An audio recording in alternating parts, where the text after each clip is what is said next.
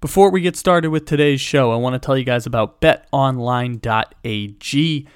It's that time of the year where the tournament is finally upon us. College basketball takes center stage. BetOnline is the number one spot for bets, odds, information, and the 2022 college basketball bracket contest. Head over to the website or use your mobile device to sign up today and receive a 50% welcome bonus on your first deposit using the promo code BLEAV, B L E A V, to get started today. Bet online, where the game starts.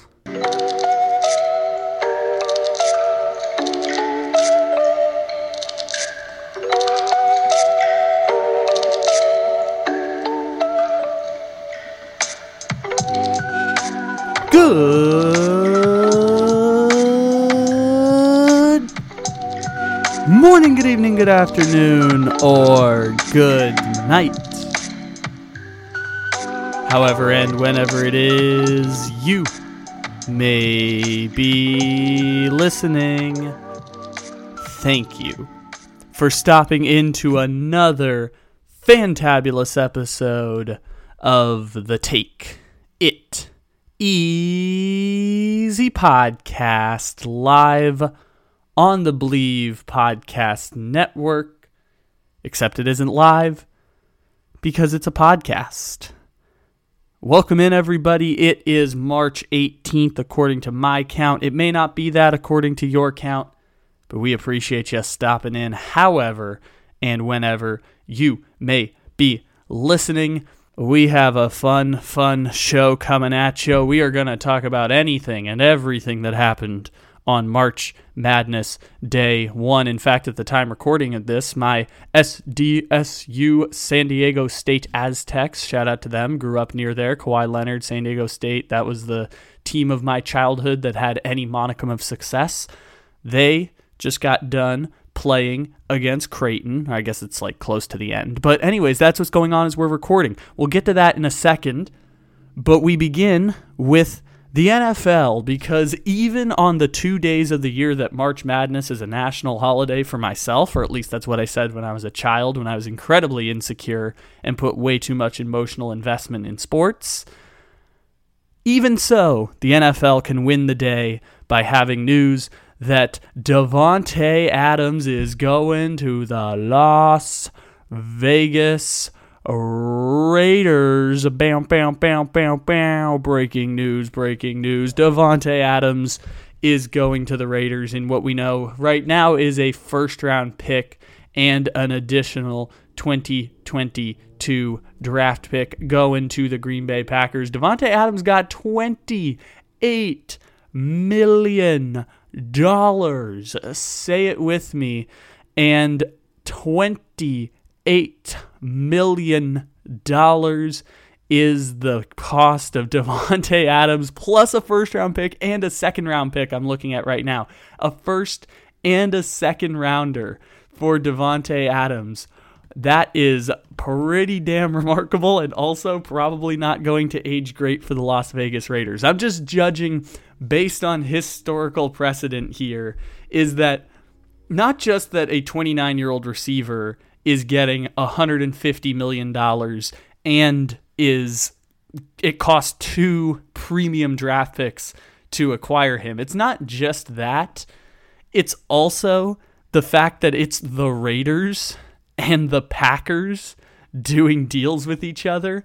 Just general guess is that the Packers are probably going to do well in that deal.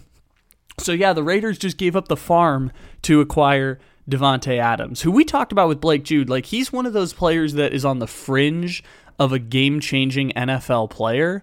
It's just that Davante Adams plays a position that is incredibly dependent on the quarterback that he plays with. We talk all the time about the wide receiver position and how outside of like a couple elite talents, whether it be Odell Beckham Jr. when he first got in the league, or Antonio Brown, Julio Jones, who I still attest that if Julio Jones had played anything, he would have been a Hall of Famer at. Just he chose to be a wide receiver in the NFL. His body type is just that unique.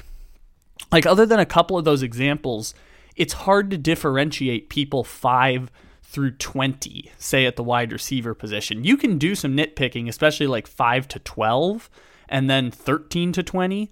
But in the middle of top wide receivers, it's really hard to differentiate who is the best and who isn't. Stefon Diggs was regarded as a very good wide receiver, maybe even a great wide receiver. And then he goes to Buffalo and upgrades quarterback from Case Keenum and Teddy Bridgewater and one year of Kirk Cousins to getting Josh Allen. And all of a sudden, Stefon Diggs is one of the two, three best receivers in the NFL, according to most people's logic there. And by the way, the Vikings also get Justin Jefferson, and I still attest that swapping Stefon Diggs for Justin Jefferson will go down as one of the most equal trades in the history of the NFL.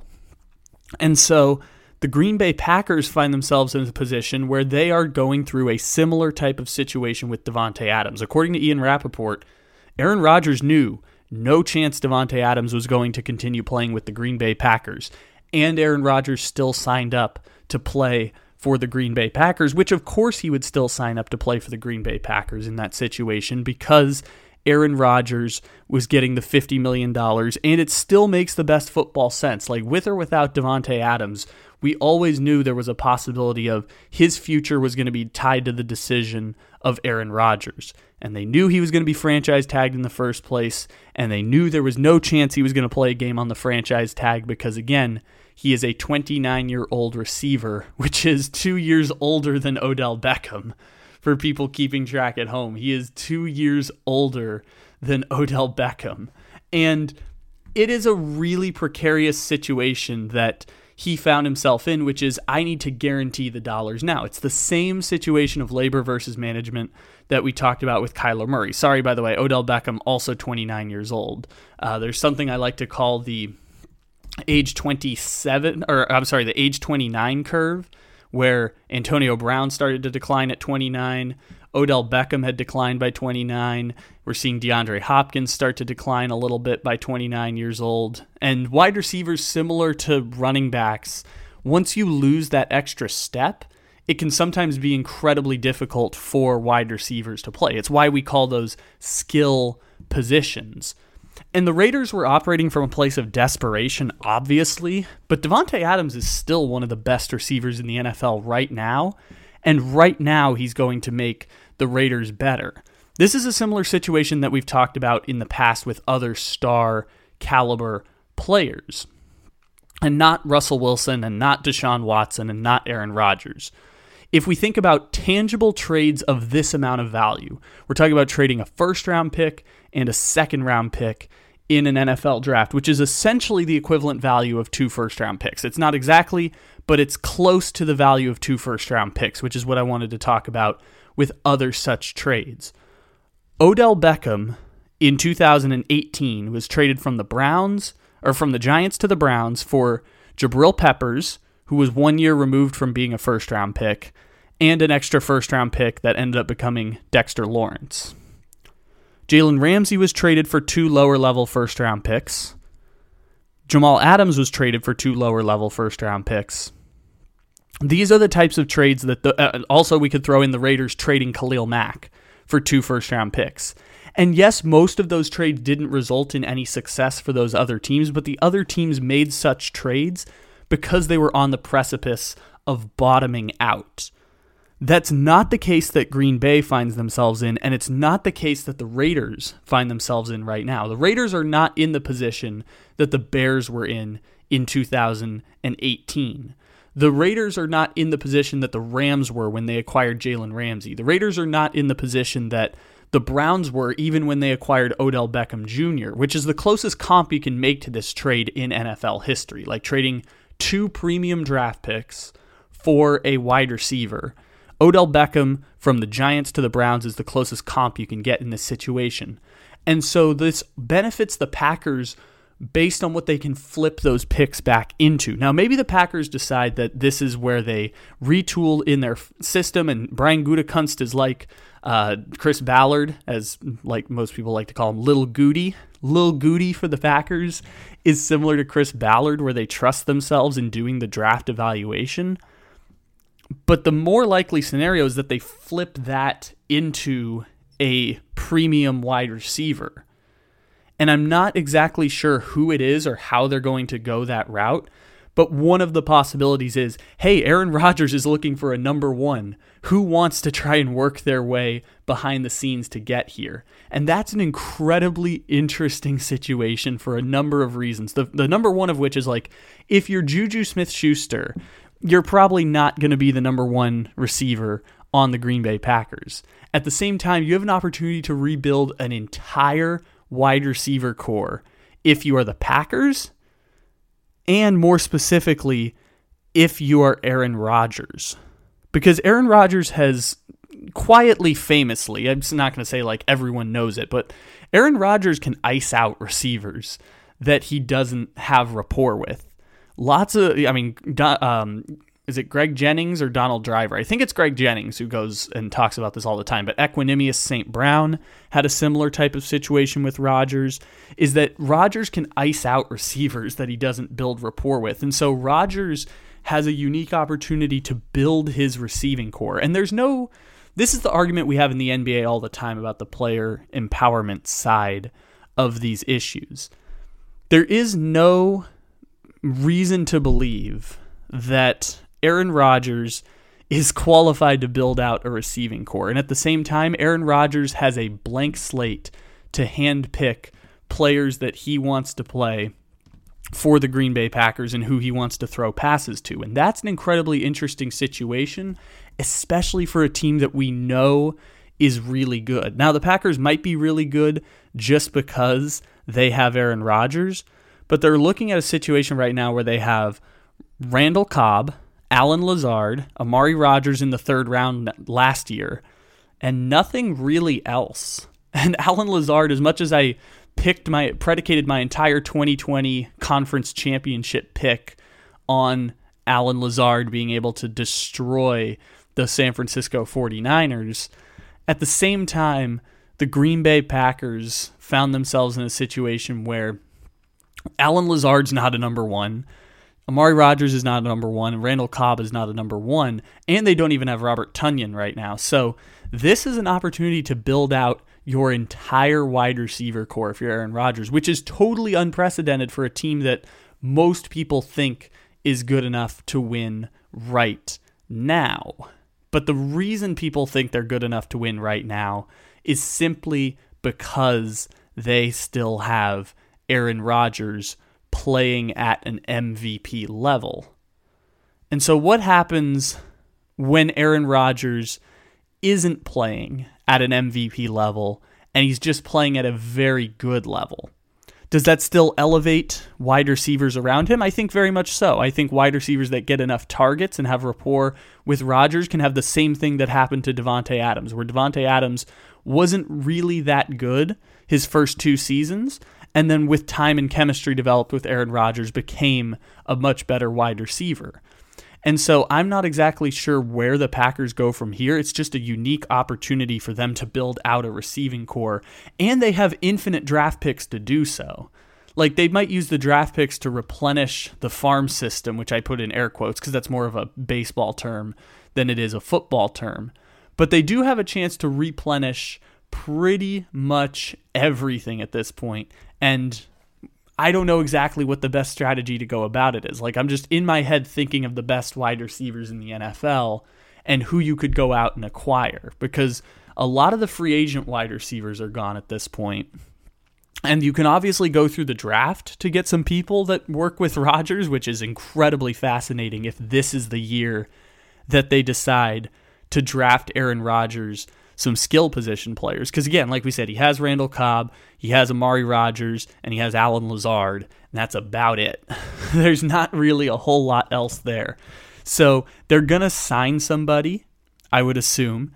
This was just a case of, and I think the simplest way to phrase this is the Raiders valued Davante Adams at 148 million dollars or sorry, 141 million dollars plus two premium draft picks, which is essentially the same thing that the Bears gave up to acquire Khalil Mack three years ago, and even more than what the Browns gave up to acquire Odell Beckham in 2018. And if it works out, it works out. If it doesn't work out, you know, hush posh, the Raiders did the best they could. They're trying to compete in an impossible situation. I don't know if Davante Adams transforms their franchise at that point because I don't think Davante Adams is that caliber player. But I don't blame them for the decision that they made to try and do it. If you're going to go all in, at least go all in in a player who played college football with their Carr. and that receiver, I mean, it's happened a lot in the last few years. That receiver rarely ever comes available. Like DeAndre Hopkins became available and they gave him away for free. Okay, yes, that was also available. Odell Beckham came available and that one didn't work out. That wide receiver type never really becomes available. And so if I'm the Raiders, I understand why they did it because it's better than doing nothing especially when you know that they're still probably the fourth team in the AFC West. But at the same time, the Packers just got every last bit out of Davante Adams they could. And by the way, this might be the greatest time to play the Last Dance theme song that we've been playing all season with the Packers because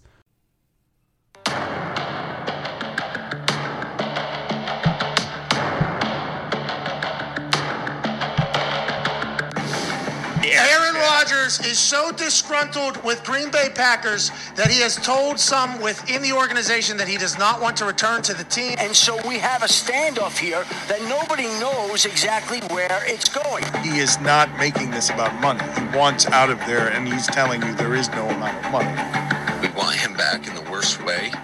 I know he knows that, and um, you know, we'll, we'll, continue to work at it. The situation between the Green Bay Packers and Davante Adams is not good. As far as this weekend, as far as training camp, we will see. There's been one message consistently coming out of Aaron Rodgers' camp, and, and that's I don't want to be here. This whole season was the last dance.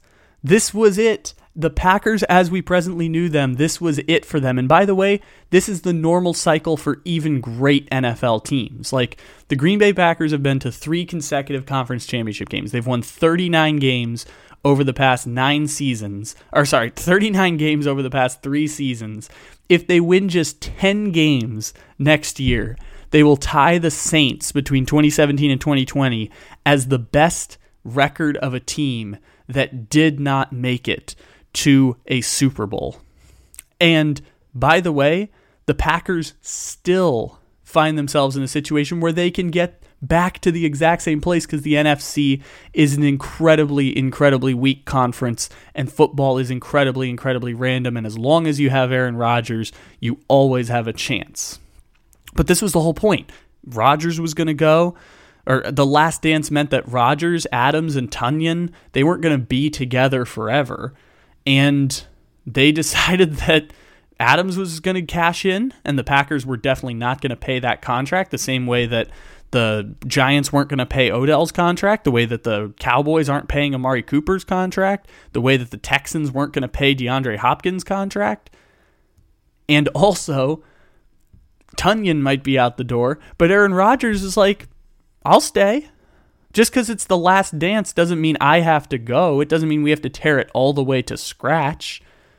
But we were all prepared for it to go all the way to the ground. And the world didn't stop for Aaron Rodgers in that situation. And eh, by the way, Aaron Rodgers fully understood that. He's like, I'm still signing up for this team with or without Davante Adams. Maybe it's because we knew the situation was there before, but also I have no concerns with the idea that Aaron Rodgers can build another Davante Adams. Like playing with Aaron Rodgers is going to elevate wide receivers. Now, maybe you need to be already a base level of talented in order to become a star behind Aaron Rodgers. Like Chris Olave going to the Packers might be something that's giving a base level of talent. This will all be a matter of how Aaron Rodgers and Lil Goody think about building a wide receiver core because they got a chance to build this thing from scratch. They've got Cobb in place, they've got Amari Rodgers in place, and they've got Allen Lazard in place. They're all nice little pieces. They have great. I don't know about Amari Rodgers, but Lazard and Cobb are people who have Aaron Rodgers has spoken incredibly highly of in the past. And they have an incredibly interesting situation to build a team from scratch And that is really, really fascinating because they have the resources available. They got multiple draft picks. They got insane value for Davante Adams, like 20 essentially 28 million dollars in cap space if you want to view it from that prism. Is 28 million dollars they're not giving to Davante Adams is 28 million dollars in freed cap space. And two premium draft picks. The Packers now have four draft picks in the first two rounds of the NFL draft. Now, do they also need an edge rusher? Absolutely. They still need an edge rusher. Do they need a middle linebacker? Yes, they do need a middle linebacker.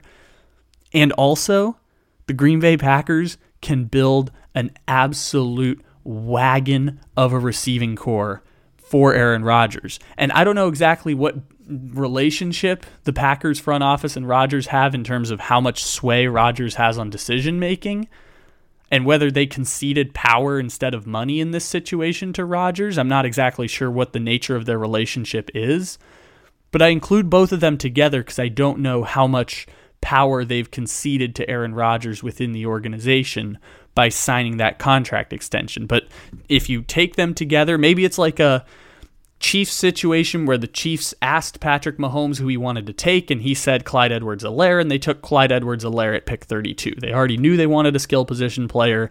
They wanted to confer with the quarterback. Maybe it's a situation like that with Rodgers, or maybe Rodgers has a say, you know, maybe Rodgers has a say on the specific player they pick at specific spots. I'm not exactly sure how much power he's been given in roster building. So I'm just prefacing that by saying Lil Goody and Matt LaFleur and Aaron Rodgers, they are in an incredibly unique position where they're a team ready made to win now and have a chance to build a receiving core from scratch with infinite resources at their disposal, or not necessarily infinite resources, more than enough resources to be able to build one hell of a wide receiving core, and one, by the way, that saves them resources they can put to other places in the roster construction of the team. So this is essentially the Packers doing the last dance thing, which is they went all in for last season. It was what Aaron Rodgers wanted when he built the team. Even though we don't know Aaron Rodgers or know what he wanted, clearly they wanted to get Randall Cobb, spend a bunch of money, and move around the salary cap to build around that one season. And now they're in a unique position where they can retool pretty much everything. And you know how much cap space the Packers have now? The fifth most of any team in the NFL. And that's a super fascinating situation for them to find themselves in because that is near infinite resources to build themselves one hell of a team. And by the way, they can clear more if they trade Jordan Love. But they're not going to trade Jordan Love because Jordan Love is still a pretty cheap backup quarterback option. Given they shouldn't have used a first round pick on him, he's still a pretty cheap backup quarterback option that they'll hang on to for the time being because they can't really get great value for him. But regardless, they got $28 million five picks in the first two days of the draft and draft picks in 2023 that still hold value. They have near infinite resources to build one hell of a team for next season while they still have the team relatively young and most of the core pieces, whether that's Jaire Alexander, Bakhtiari, Elgton Jenkins, the defense, De'Vondre Campbell, Preston Smith, Kenny Clark. While all those dudes are still playing for the Green Bay Packers, they can build themselves one hell of a team with a two time reigning MVP at quarterback while he's still playing like a two time reigning MVP. And that's super fascinating because I'm not sure we've seen a situation exactly like this ever in the NFL, which is a team looking at this and saying, um, you know, similarly to we talked about with the Colts, sustainability more important to us right now than the all in move. We're going to build a sustainable winner over the next four years, or we're going to build a sustainable second round exit. Regardless, we're going to make the right move similarly to the process versus the results action. And by the way, I think it's probably going to work out well for the Packers. Only on the hedge of I don't think Davante Adams is worth $28 million per year and two premium draft picks. Could be wrong. Doubt it, especially as he moves into his 30s. Probably not the case.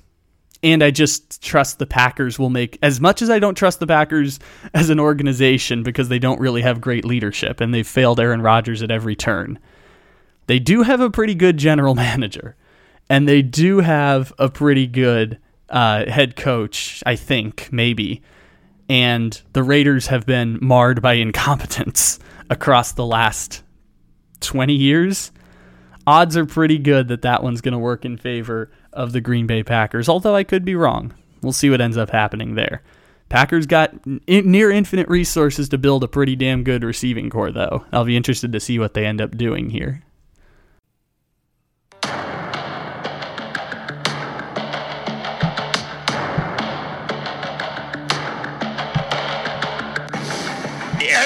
Rodgers is so disgruntled with Green Bay Packers that he has told some within the organization that he does not want to return to the team. And so we have a standoff here that nobody knows exactly where it's going. He is not making this about money. He wants out of there, and he's telling you there is no amount of money. We want him back in the worst way. I know he knows that, and um, you know we'll, we'll continue to work at it. The situation between the Green Bay Packers and Davante Adams is not good. As far as this weekend, as far as training camp, we will see. There's been one message consistently coming out of Aaron Rodgers' camp, and and that's I don't want to be here. Woo! March Madness is back, ladies and gentlemen and non binary peoples alike. I hope you enjoyed whatever you got out of March Madness on Thursday. I didn't watch really any college basketball this year. I was very vocal about the fact I didn't watch any college basketball this year. Uh, again, I usually used sports as a child as a little bit of a crutch to uh, be a little socially awkward and socially naive. I put a lot of emotional investment in sports, and last year I kind of did the same thing in the heart of the pandemic. And, you know, this year I had other things going on in my life, so college basketball fell to the wayside a bit. But these two days are still like holidays. Where you can wake up at 9 a.m. West Coast time and there will be Michigan playing Colorado State and South Dakota State versus Providence on your television. So yeah, we had a fun day of college basketball, which was a slow beginning and then just anarchy in the end of the day. We'll get to that in a second. The first thing I'd like to circle back to is talking about something that happened on Wednesday, but was technically Thursday if you count it East Coast time. The game ended at 12:02 East Coast time. Rutgers and Notre Dame aka Notre Shame, or whatever else you want to do to talk about Notre Dame, which drapes itself in religion and thinks they're better than everyone else, and you know all the things that are fun to make fun of. You know how I say we like starting beefs around here with uh, people who think higher of themselves but are way lower to expectations. Notre Dame's a good one. The Chicago Bears are a good one. Giants, Broncos, high expectations, low performances. It means we get to be right more often than we get to be wrong. And if their fan bases get defensive, it makes it even better. So Notre Dame is in that camp. Chicago Bears, New York Giants, Denver Broncos, Carolina Panthers, you're getting there slowly but steadily. I know you think you guys are a little bit of losers, but Carolina, you're getting a little defensive. Pac 12, Pac 12 is so good to make fun of because those fan bases are Conference of Champions assholes so great to make fun of the Pac 12. We're not going to point out the fact that every single Mountain West team lost in the first day of the tournament. But Notre Dame's another one of those. But Notre Dame gets the last laugh on this one because they eliminated our beautiful, glorious anarchist Rutgers team. But you know what?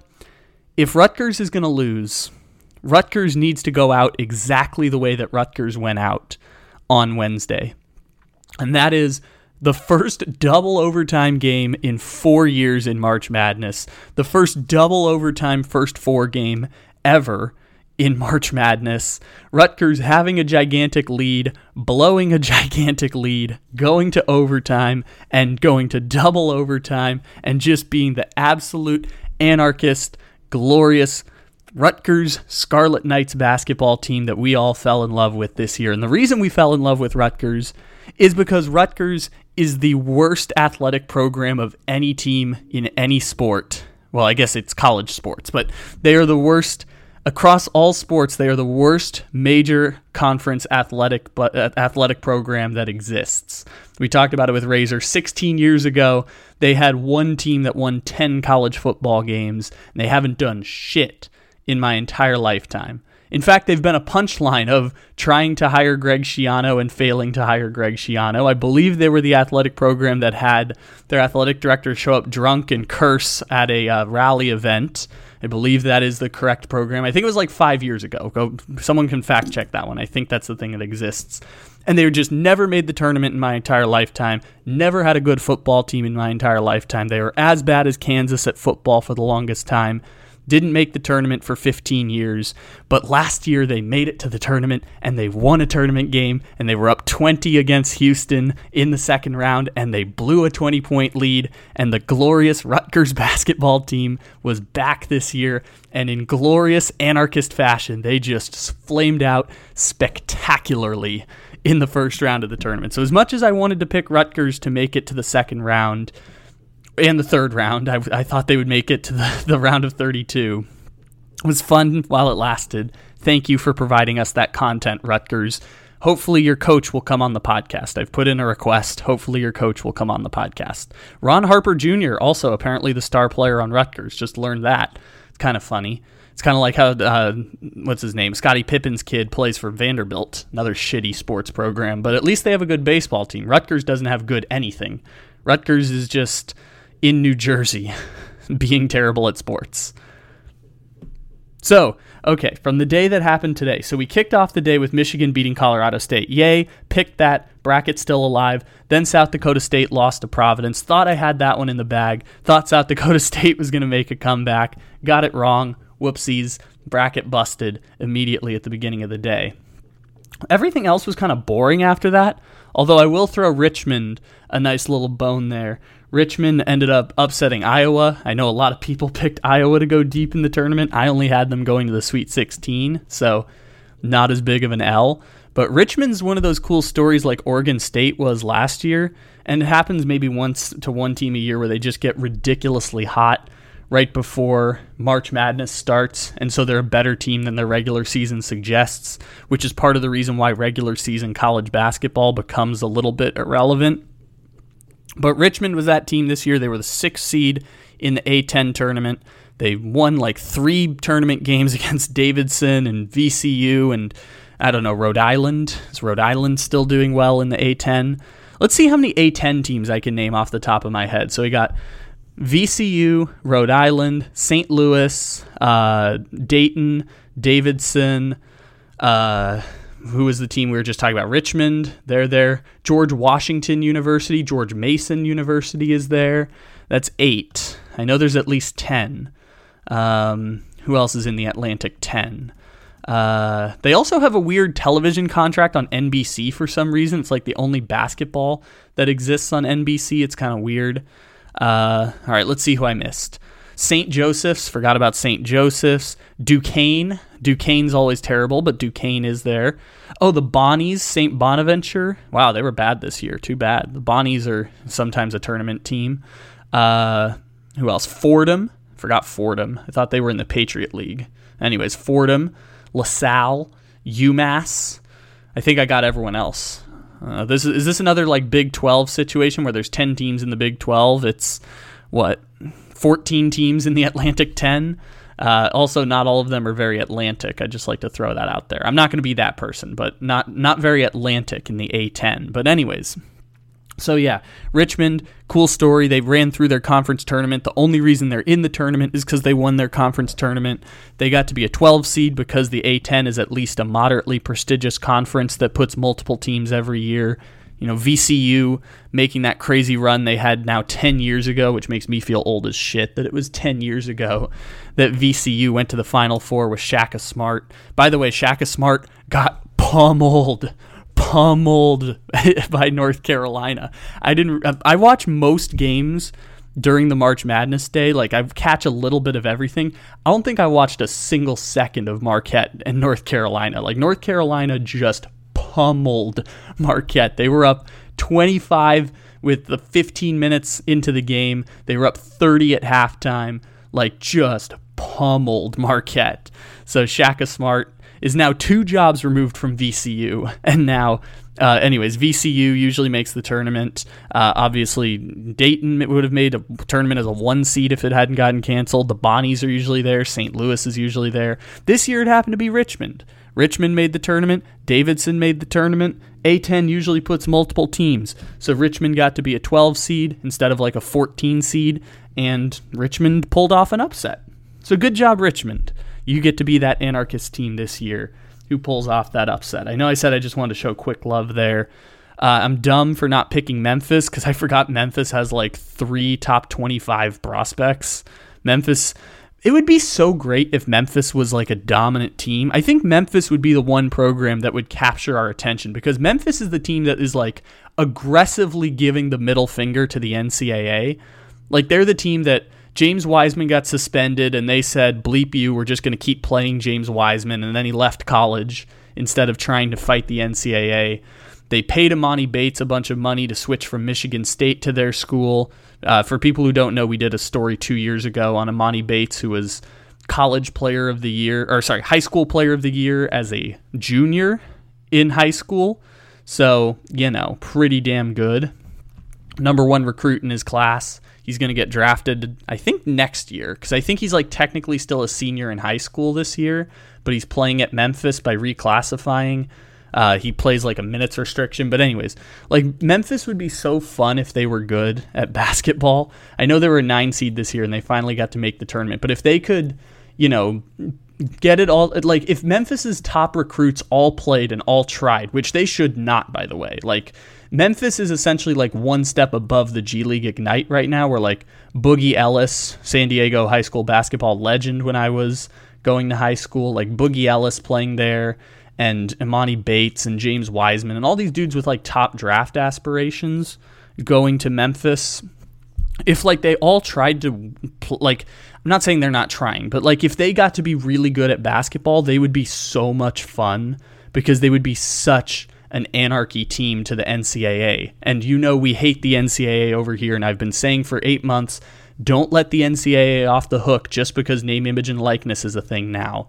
Like the NCAA should not be let off the hook for what happened uh, over the past 40 years and the fact that the players should be getting money from the NCAA and from their schools. Like they should be on salary and on staff. But, anyways, point still stands system's already in place. It'd be great if Memphis was good. I should have picked Memphis over Boise State because I forgot how many great players they had. Uh, and Boise State is Boise State. Uh, all the Mountain West teams took a big L. Uh, sorry, Mountain West there. It looked like Gonzaga was going to be in trouble for a minute. Gonzaga was like tied with 10 minutes left in the game and still covered a 22 point spread, which is kind of hilarious because I sent a text to my brother that that's exactly what was going to happen. And the reason I knew that was going to happen is because usually in college basketball and in any sport where there's just a total outmatching of the talent, the end of the game when everyone's tired is usually when the better teams pull away because talent is something you can lean on in tired moments. I say this and then Kentucky went from having a 5-point lead against St. Peter's at the end of the day to getting absolutely drilled at the end of the game by St. Peter's and having St. Peter's beat them at the free throw line by eight free throws in overtime. Eight goddamn free throws in overtime of that game. And St. Peter's gets to be the team that takes a big ol' L. I'm sorry, gives a big ol' L to Kentucky and John Calipari, who, by the way, like John Calipari, we talked to Blake Jude about this, and we're going to clown him next week for that. But John Calipari was like getting calls of like, is he past his prime last year? And combined with the fact that like Terrence Clarke died right as he was leaving Kentucky, and Kentucky still just kept it moving after that, which of course is what you have to do as a corporation because that's what the University of Kentucky is. It is a corporation that makes hundreds of millions of dollars. Maybe corporation's a little too strong of a word, but they make hundreds of millions of dollars. The University of Kentucky just kind of had to keep it moving, and we didn't really talk much about it after the thoughts and prayers situation. And maybe that's just because we didn't know who Terrence Clarke was. One, because Kentucky didn't make the tournament last year, but two, because we don't really get to know the players in college basketball on a national level the way we the way that I, I've heard it's been in the 1990s and 2000s where like Christian Laettner and Vince Carter are still getting uh, Corona commercials during March Madness. Like those are the national figures of college basketball are still like guys from 20, 30 years ago are still the ones getting the advertising campaigns for college basketball. And so I think in that way we kind of just kept it moving and didn't really talk about it much. But Kentucky getting bounced this year with a team that we didn't know the players. Like it's not the one and done Kentucky team anymore where they'll have some top guys, but overwhelmingly the top prospects aren't going to Duke and Kentucky anymore. Like obviously Paolo is there at Duke and Chet is there at Gonzaga, and they're the closest things we have to like a traditional one and done this year. But obviously there's the G League, Memphis, like we talked about with Emoni Bates, has a bunch of people who have gone the one and done route, which is why I think it would be awesome if they were good at basketball. Evan Mobley went to USC. Cade Cunningham, Oklahoma State. Michael Porter, Missouri. Like obscure schools are getting one and done players because it's all about just getting through the one year of scrimmages and low level competition just to cash out at the NBA level. And so Kentucky, with a team that didn't have a recognizable face or didn't have a top five pick everyone was talking about, gets bounced by St. Peter's which is, you know, uh, St. Peter's on St. Patrick's Day. They had so many jokes on the internet about that one, and it was so freaking cool to see them pull the upset the way that they pulled the upset because 15s beating twos are awesome. Like we fell in love with Max Abmas and Oral Roberts last year during that run, and they ended up going to the Sweet 16 actually. And maybe St. Peter's beats Murray State and or San Francisco shocker. I'm you know, spoiler alert. I'm recording this in the middle of the Murray State San Francisco game. Murray State's winning, so like maybe it ends up being Murray State, but if St. Peter's keeps going on a run, maybe we'll fall in love with them the way we fell in love with Oral Roberts, and they'll be one of the 10 two seeds that we remember forever, or you know, people who love the tournament like I do will remember forever. Like as a kid, when in the ninth grade I picked Michigan State to win the championship, and they lost in the first round to Middle Tennessee State, or last year with Oral Roberts, or UMBC in 2018. Like, we'll remember St. Peter's in that way now. I think that the most interesting part about that is what it means for Kentucky because Kentucky, even without the star players, does have John Calipari. And I felt like we didn't really talk much about that situation as it went along. But the game was simple enough. Like college basketball can be random, and St. Peter's hit nine free throws in overtime, and Kentucky hit one free throw in overtime, and they lost by five points. Like, once you get down to that, it's like a coin flip, which brings me to the other coin flip that ended up happening for myself, which is my beloved of childhood, I suppose. I, you know, I didn't watch any games this year, but beloved San Diego State Aztecs. Because the San Diego sports curse is well and live. It is well and alive. I've talked before about the San Diego sports curse, but it's we are essentially Cleveland in San Diego, except our sports curse is more dark because in our sports curse, all of your teams leave you and all of the great players that you worship die. In San Diego, Junior Seau was the face of CTE, in the early 2010s committed suicide. San Diego Hall of Famer, you know, Hall of Famer, jersey retired, all that stuff. Greatest player of the 90s Chargers. 1994 Chargers, the only conference champion ever. I believe like 15 players from that team have now died, which is much higher than the death rate of 50 to 60 year olds.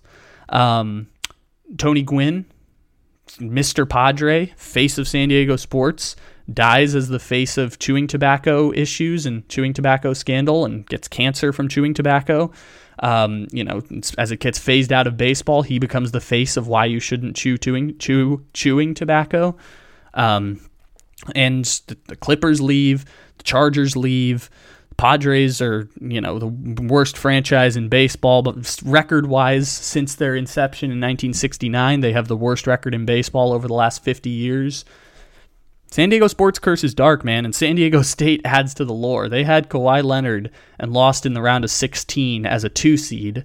San Diego State had a one seed team and a six seed team over the last two years. San Diego State won a combined 40.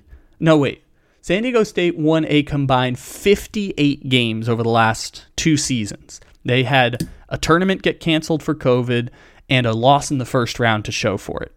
And this year, they were a team that wasn't necessarily as good as the last two years' teams, but they got an easy first round matchup against Creighton. It's a toss up game. They were up 14 in the second half, and they were up nine with two and a half minutes to go. And what happened? Well, San Diego State scored zero points the remainder of regulation, had multiple trips to the free throw line, went 0 for 3, 1 and 1 with 6 seconds left, tie game, missed the free throw. Go to overtime, up by 2, give up a basket and one after the or sorry, they were up 1, but they were up 3 earlier, give up a basket, go down, turn the ball over, step out of bounds, give the ball back to Creighton and they get an and one, and they go up two, and you turn the ball over, and you lose. Creighton led zero minutes and six seconds against San Diego State. They led six seconds the entire game. And the San Diego sports curse is well and live, people.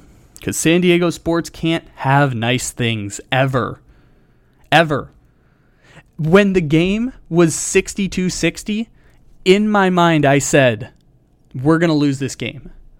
And I know that a lot of fan bases say that, like people who get really scared in sporting events say that, but in my mind, I said, this is not going to go our way. What happened next? Trey Pulliam stepped out of bounds trying to break a trap. We gave the ball back to them. They missed a shot. We got the rebound. They stripped it. And they got the ball back and tied the game at 62.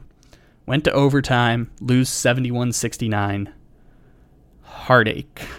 Just pure, unadulterated heartache. Which is why I don't invest emotionally in San Diego sports the way I used to. Why? Because I don't get anything from it. I can be a miserable ret for 20 minutes talking about the San Diego sports curse, and it's better to laugh at it than actually be pissed about it. Because again, I didn't watch any of the games this year. The only reason I know Trey Pulliam and Matt Bradley is because those were players who were on the team the past couple of years. Nathan Mensah, too. Shout out Nathan Mensah. I don't really know the new players the way that I knew the old players for San Diego State, but even still, just brutal to invest emotionally in something that's going to bring so much heartache every single time. San Diego State was going to be a number two seed in March Madness in 2020. Tournament got canceled. They were a six seed last year. Got smoked by Buddy Boeheim. They couldn't even Syracuse couldn't even sniff the tournament this year, and they smoked San Diego State last year. Just smoked them out of the building. And Creighton was down 14 points and led six seconds, three years in a row. Just heartache, heartache, heartache. And San Diego State does it every goddamn year. We can go back further there. Like uh, they were the team. Remember when Florida Gulf Coast? That's another 15 seed. Remember Florida Gulf Coast? People forget second round game. They played seven seed San Diego State. San Diego State lost to 15 seed Florida Gulf Coast. San Diego State played Tennessee one year, took the L. One year they lost to Jahlil Okafor, which no shame in losing to Jahlil Okafor. That's going to happen sometimes it's San Diego State basketball is like not even in the respectable camp there, and yet they still find ways to break your heart every goddamn time. Every goddamn time they play, they find a way to break your heart in the tournament. Just one run, one year, give us at least another Sweet 16. Just once. They did it twice, in fairness. Winston Shepard also went to the Sweet 16. They lost to Arizona that year. Just give us just give us something, man. The one time San Diego State or the one time San Diego Sports didn't do it to us, I got a noise complaint in my apartment because I was screaming when Fernando Tatis hit back to back home runs in back to back innings of a winner go home wild card game against the Cardinals. It's the only thing in my life that has ever been a monicum of success and not choking and people dying and teams leaving and you questioning your entire identity because you invest way too much in sports. But damn it if I don't love San Diego, and damn it if I ain't going to embrace being a loser, because I would rather root for the shitty Sacramento Kings than root for the champion Los Angeles Lakers. Because if I haven't embraced the identity of being a loser of a sports fan by this point, then I'm just going to be miserable for my entire life watching sports. Love San Diego. Sports are an easy way to attract to the place you come from because, as uh, I believe Ice Cube said, if you don't love the place that you come from, you're going to be miserable. Saying sports are a great way to connect, and embracing being a loser means that you can't make it hurt when San Diego State blows a 14 point second half lead and doesn't score a single point in the final three minutes of a college basketball game in which they led the entire game, still get a chance in overtime, and still lose to goddamn Creighton. Rob Stone, you love the 619. Play your San Diego sports rap anthem.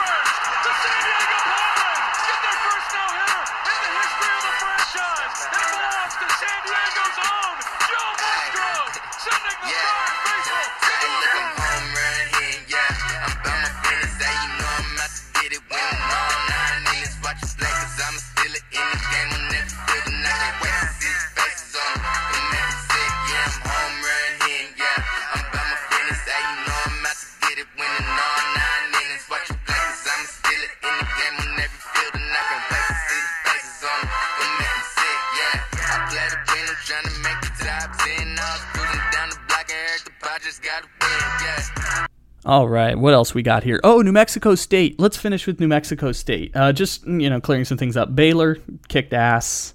Uh, St. Mary's kicked ass against Indiana as they should.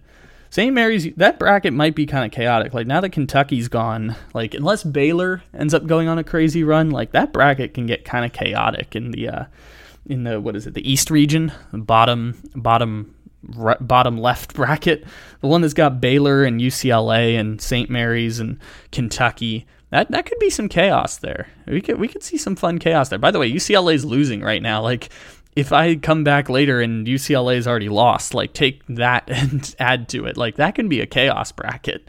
If you know UCLA's down five right now, so I'm not saying like UCLA's gonna lose, but UCLA loses, Kentucky loses on the first day of the tournament, like that could be a chaos bracket a little bit because it's not like people were believing in Baylor right before coming into this tournament. Okay, we got that out of the way. Tennessee also kicked ass today. Good for Tennessee. Shout out to you. Uh, Arkansas, Vermont. That game's going on right now. Uh, Arkansas is winning, so you know, good on Arkansas. Hopefully, you do pretty well.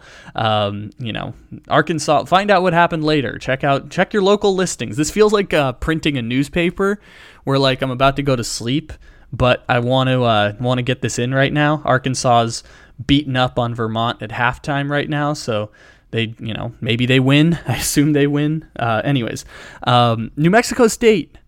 Shout out Juju Talk Sports. He is a New Mexico State alumnus. We talked uh, earlier today about New Mexico State, and they finally broke the drought. New Mexico State was a punchline for many, many years that they were always the basketball team that you picked to win as a 12 or 13 seed every year. They were always a 12 or 13 seed, and you'd pick them to win every single year, and every single year they would let you down.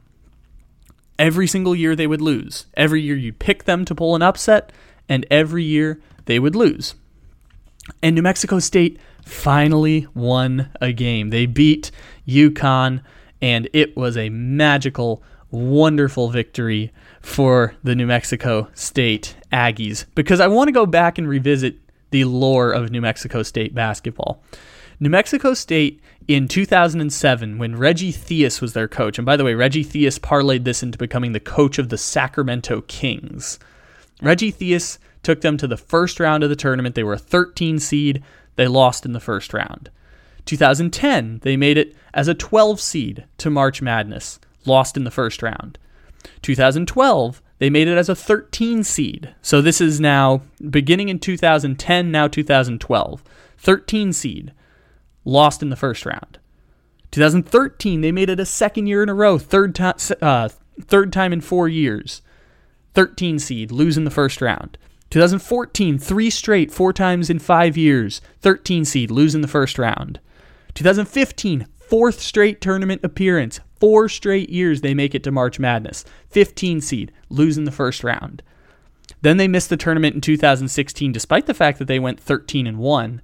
They are also the school of Pascal Siakam, by the way. So Pascal Siakam is a North Dakota, uh, I'm sorry, New Mexico State alumnus. It's a force of habit. This is usually college football. We're talking about the Dakotas, how the Dakotas are always good at football. But, anyways, so they miss it in 2016, even though 2016 was the best of the New Mexico State teams, other than when we get to what's about to happen in 2019 and 2020 and 2021.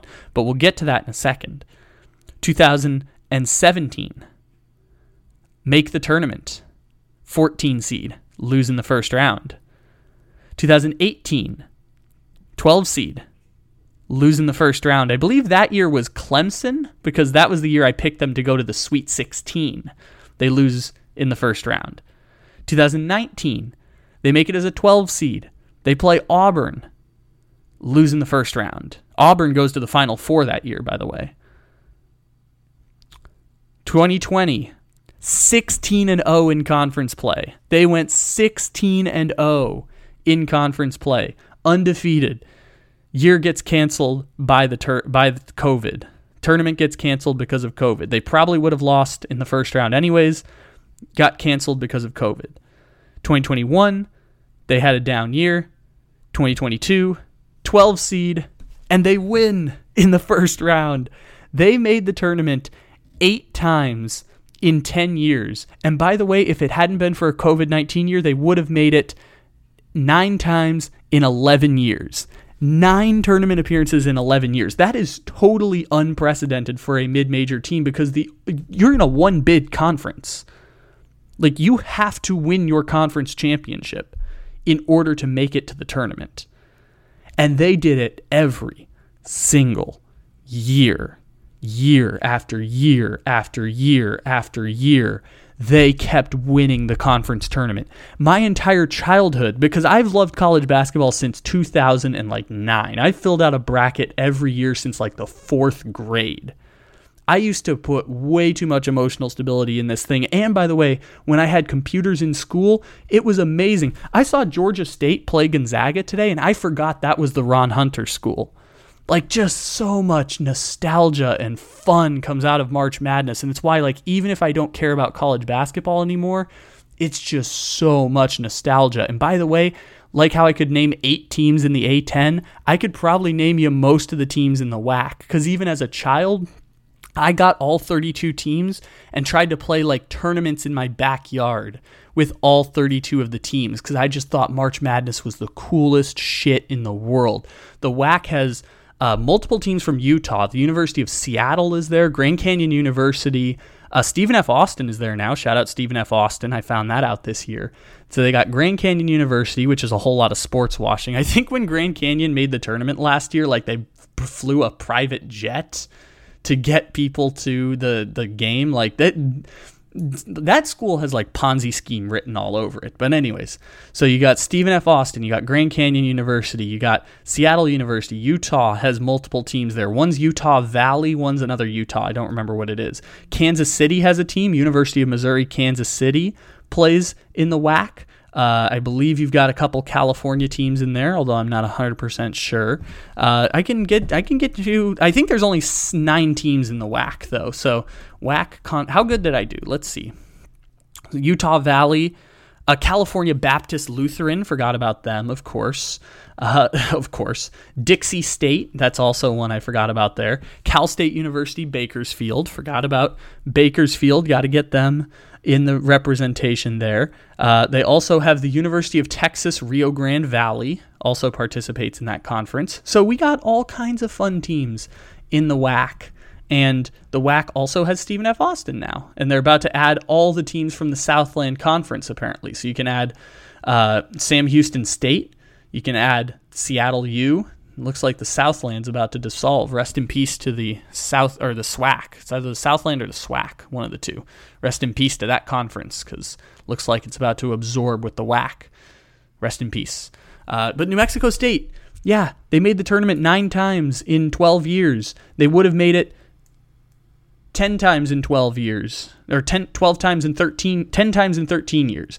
They would have made it 10 in 13 years if not for the March Madness getting canceled in 2020. They made 10 tournaments in 13 years. That's totally unprecedented in a one bid conference. I'd argue New Mexico State, like Sans Wichita State, who made a Final Four run, or Sans VCU, who made a Final Four run, like they might be the most dominant mid major basketball program that exists in the current landscape of college basketball.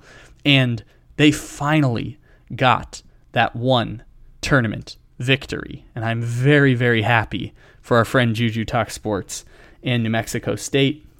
And that's day one of March Madness, people. That is all of day one of March Madness. Unless, like, Kansas loses to Texas Southern, which is another lore team. Texas Southern finally won a first four game after they were the team that four times in five years was sentenced to play the first four as a 16 seed, and they finally won one time, and they get an actual tournament game with Johnny Jones. So hopefully they beat Kansas. I don't know what's going to happen right now because that game is just starting, but hopefully they pull off the upset.